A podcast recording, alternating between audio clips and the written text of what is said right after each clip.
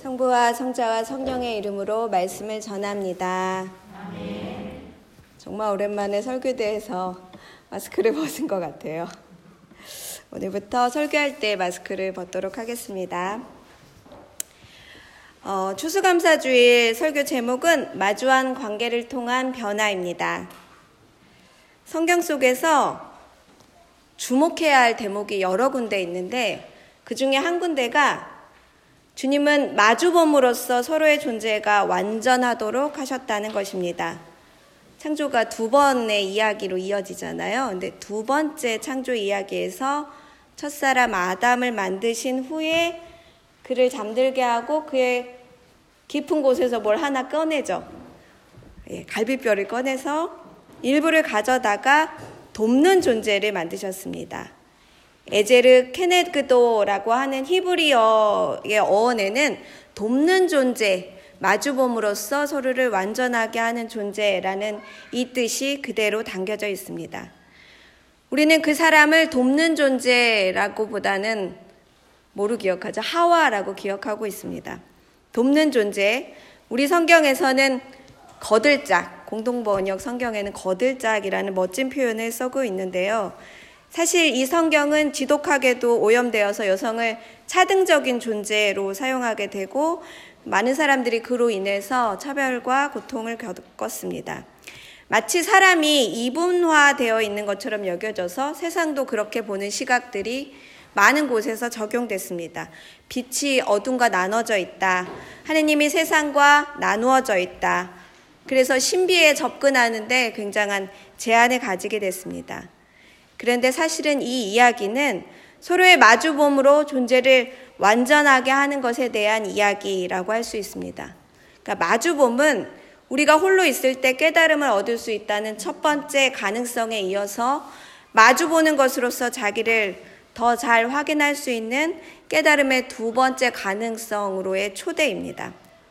그래서 우리들은 더불어 살아가며 세상의 다양한 갈등과 어려움을 조정해보고 그 안에서 답을 얻으면서 자기를 완성하는 길에 이르게 됩니다. 결국 이 갈등과 어려움은 시험이라고 불리기도 하고요. 또는 고난이라고 불리기도 합니다. 자기 존재를 완성하는 길, 영광과 부활에 도달하는 과정이 시험이나 고난을 통해서 이루어지는 것입니다. 자기 열림과 자기 완성은 같은 길 안에 있는 것이 분명합니다. 저는 어제 서울에 다녀왔습니다. KTX 타고 가잖아요. 1시간 조금 넘으면 서울 금방 도착하고 서울역에서 시청역까지는 딱 한정과정이라서 아주 쉽게 갈 수 있습니다. GFS 전국 총회가 있어서 그랬는데요. 저는 이제 동행사제여서 몇 해 전부터 총회가 있을 때 예배 인도를 하러 가게 됩니다. 예배가 참 좋았습니다. 근데 한 주간이 조금 바빴어요, 제가. 그러니까 몸이 좀 제 컨디션이 아니었겠죠? 근데 신비롭게도 서울 나들이를 하는데 둘째가 따라갔어요. 예은이 따라갔는데 아이가 얼마 전에 엄마 기차 타보고 싶어요 이런 얘기를 한 거예요. 그래서 애를 짐처럼 타고 가면 참 힘들잖아요. 근데 내가 얘를 기차를 타게 해주는 엄마야 이런 생각을 하고 가니까 좀 괜찮더라고요. 그래서 재밌게 갔습니다. 내가 얘를 끌고 가는 게 아니라 내가 얘를 체험해주러 가는 거지. 난 사랑을 실천하는 거야. 이런 생각을 하니까 재밌게 갈 수 있었습니다. 나들이가 아주 즐겁게 끝나고 다녀오니까 오후 절반이 지났습니다. 오늘 여러 가지 일정도 있고 또 카톡이 안 되는 거예요. 아시죠? 제가 토요일날 알람을 울리면서 주일이니까 교회를 기억해 주세요 제발 이런 거 올리는데 카톡이 안 되니까 이게 큰일 났네 이거 어떡하지? 여러 가지 생각들이 들었습니다. 여러 가지 일들을 하고 나니까 해가 금방 떨어졌습니다. 주일 준비를 채 다 마치지 못했죠. 해가 떨어졌는데도 그랬는데 아이들이 있으니까 올라가서 저녁 식사 준비를 했습니다. 반찬이 뭐였냐면 대패 삼겹살과 무쌈과 이 한 세트와 애호박 스테이크 아세요? 애호박을 스테이크 하는 거 아십니까? 이게 되게 맛있습니다. 그냥 구워 먹는 호박전이랑 좀 달라요. 이거랑 양념장을 놓고 이게 뭐가 더 맛있을까 하면서 애들이랑 같이 밥을 한 끼 잘 먹었습니다. 아마도 그 한 끼 때문에 저는 병이 안 났다 이렇게 생각하게 됩니다. 피곤하고 힘들 때 밥을 또 잘 못 먹으면 금방 병이 나는, 그런데 제가 병이 왜 안 났을까 생각해보면 아 내가 어릴 적부터 너무 좋은 걸 먹어가지고 강철 체력인가? 이런 생각이 들지만 저녁을 한 끼 그래도 잘 차려 먹은 게 그래도 웬만큼의 컨디션을 유지하지 않았나 이렇게 생각했습니다. 그래서 설거지를 하고 나서 이제 온 식구가 다 같이 저희 이제 저녁 때 뭔가 할 게 있으면 애들이 다 같이 내려오고 혜민이는 절반은 피아노 연습을 하고요. 절반은 핸드폰을 하죠. 근데 이제 피아노 연습을 한다고 하고 이제 앉아있고 혜원이는 제 옆에서 이제 놀고 있는데 예배를 준비를 하는데 이런 생각이 들었습니다. 과연 아이들이 없었다면 저녁 식사를 근사하게 했을까? 과연 제가 하던 일을 멈추고 저녁 식사를 제때 차리고 잠깐 쉬었을까? 이런 생각을 하게 되었습니다. 그렇다면 저녁 식사를 먹인 사람은 엄마인가요? 애인가요? 애들인가요? 여러분들은 어떻게 생각하세요? 전가요? 분명히 전데 약간 억울하지만 애들이 아닌가 이렇게 생각해보게 됩니다. 마주보는 존재의 역량이나 기능적인 측면이 아니라 그냥 존재하고 있는 자체가 우리는 서로에게 돕는 존재이고 결국 완전을 향해 나아가는 통로인 것이 분명합니다. 성경은 놀랍게도 이 관계, 그리고 이 관계 속에서 주고받는 돌봄에 대한 이야기로 끊임없이 우리를 가르치고 있습니다. 오늘 복음 속에서 재밌게도 부르짖는 한 여인이 있어요. 이제 과부라는 표현이 있어서 이것을 좀 새롭게 호칭해야 된다 이런 이야기들이 성경을 해석하시는 분들이 있어서 제가 살짝 그 표현을 안 쓰고 있는데, 아무튼 복음 속에서 부르짖는 한 여인이 있습니다.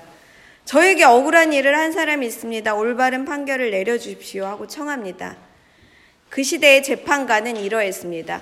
돈과 관련된 시비를 판단해주는 재판관이었고 재판을 하려면 공탁금을 걸어야 했어요. 양측이 공탁금을 걸은 다음에 소송에서 이긴 사람이 그 공탁금을 찾아가는 제도였어요.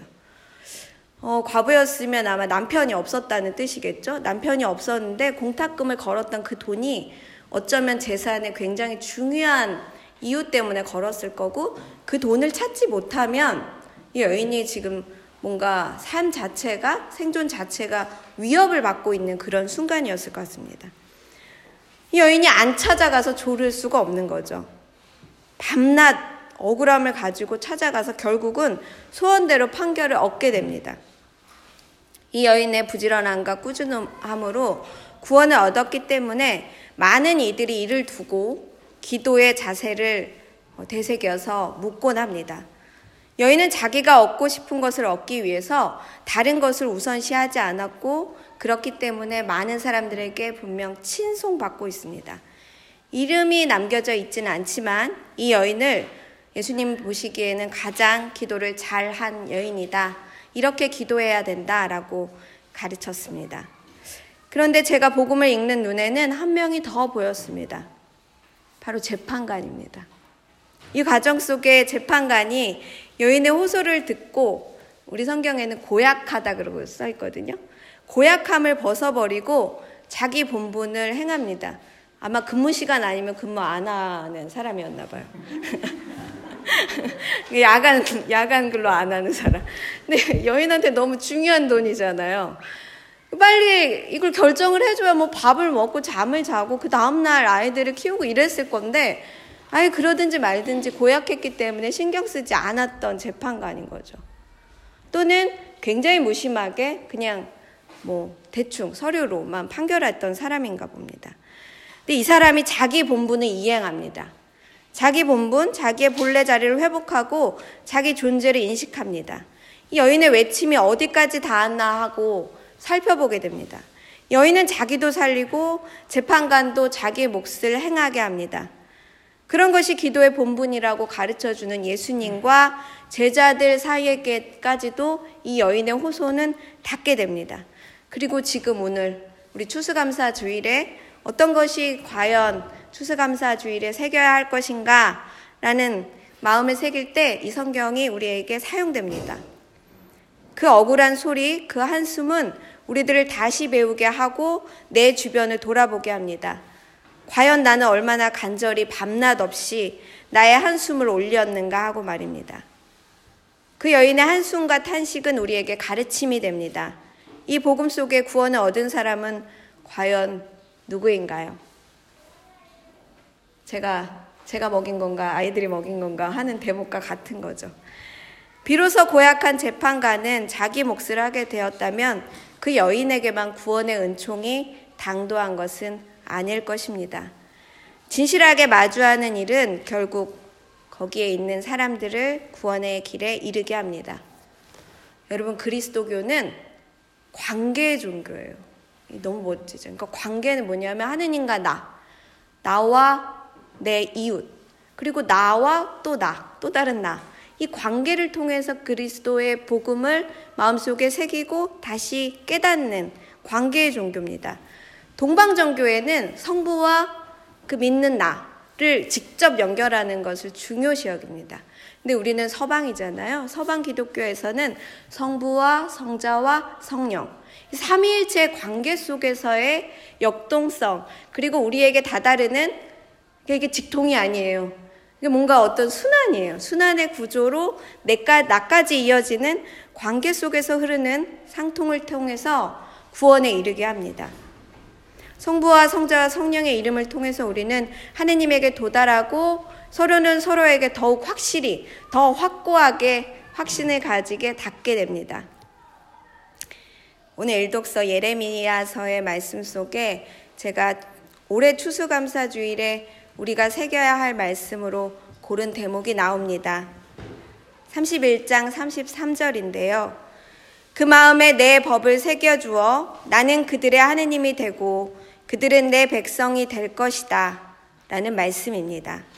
하느님의 계명을 마음에 새겨 사는 사람은 그의 계명을 소중히 여기고 자신의 모습을 날마다 고쳐 세우며 어긋나며 언제나 나침판에 지남철이 흔들려서 북쪽을 정확하게 가르치듯이 이렇게 자꾸 이렇게 자기를 조율하는 거죠. 아, 요만큼 어긋나네. 일로 와. 이렇게.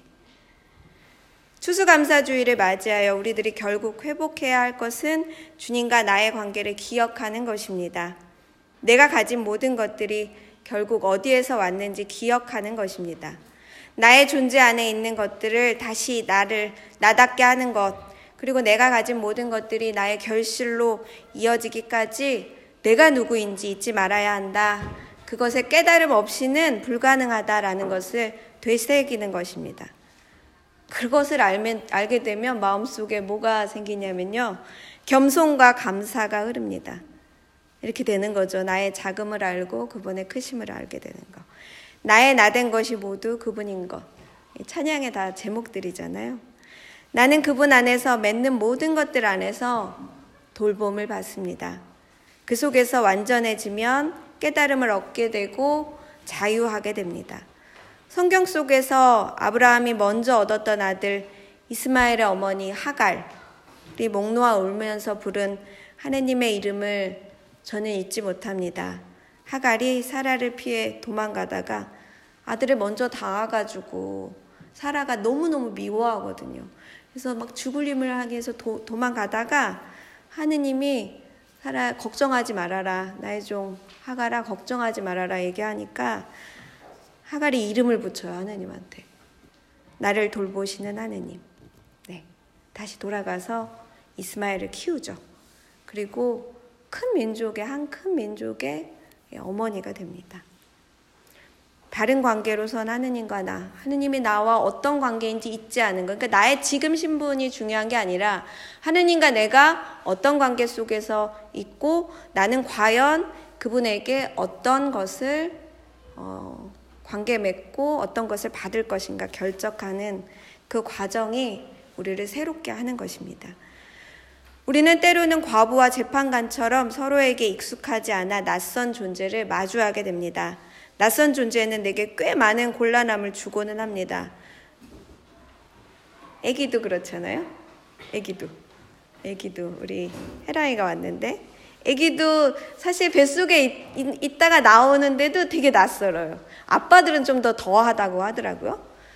익숙하지 않은데 그 익숙하지 않은 것이 점점점 더 나를 아름답게 하고 행복하게 하는 것을 느끼게 됩니다. 낯선 존재는 내게 꽤 많은 곤란함을 주곤 합니다. 늘 익숙한 길로 아는 것만 안전하다라고 기억하곤 하는데, 사실은 낯선 존재에게 초대되는 것은 큰 은총을 분명히 가지고 선사하게 됩니다. 오늘은 추수감사주일입니다. 추수가 시작되는 시기고 또 한 해를 돌보고 점검해야 하는 그런 시기입니다. 우리 원주교회는 조금 빨리 추수감사주일을 지내요. 그래서 추수를 챙겨요. 추수를 챙길 수 있어요. 지금부터 챙기시면 됩니다. 한 해 내가 거둘 것도 챙기고, 감사하지 못한 사람도 기억하고 챙기고, 뭐 마무리할 것도 챙기고, 잘 정리 못한 집안 구석구석도 챙기고, 여기저기 챙기는 시기입니다. 한 해 동안 거둔 것들을 소중히 여기고, 어디서 왔는지, 또 남아서 아직 거두지 못한 거, 내가 애쓰지 못한 건 무엇인지 잘 식별해 보시기 바랍니다. 감사와 겸손으로 이끄심 받는 시간이길 바랍니다. 충만한 상태에서 드리는 사이좋은 사이, 하느님과 나의 사이좋은 사이, 낯선 존재인 나의 이웃과 나와의 사이좋은 사이, 내 안에 나와, 내 밖에 나, 나도 잘 사이가 안 좋을 때도 있잖아요. 그 사이좋은 사이가 흐르는 서로 그 속 안에서의 섬김이 넘쳐 흐르시기를 빕니다. 서로의 돌봄 속에서 온전히 싹트는 사랑 속에서 충만한 한 주 되시기를 진심으로 축원합니다.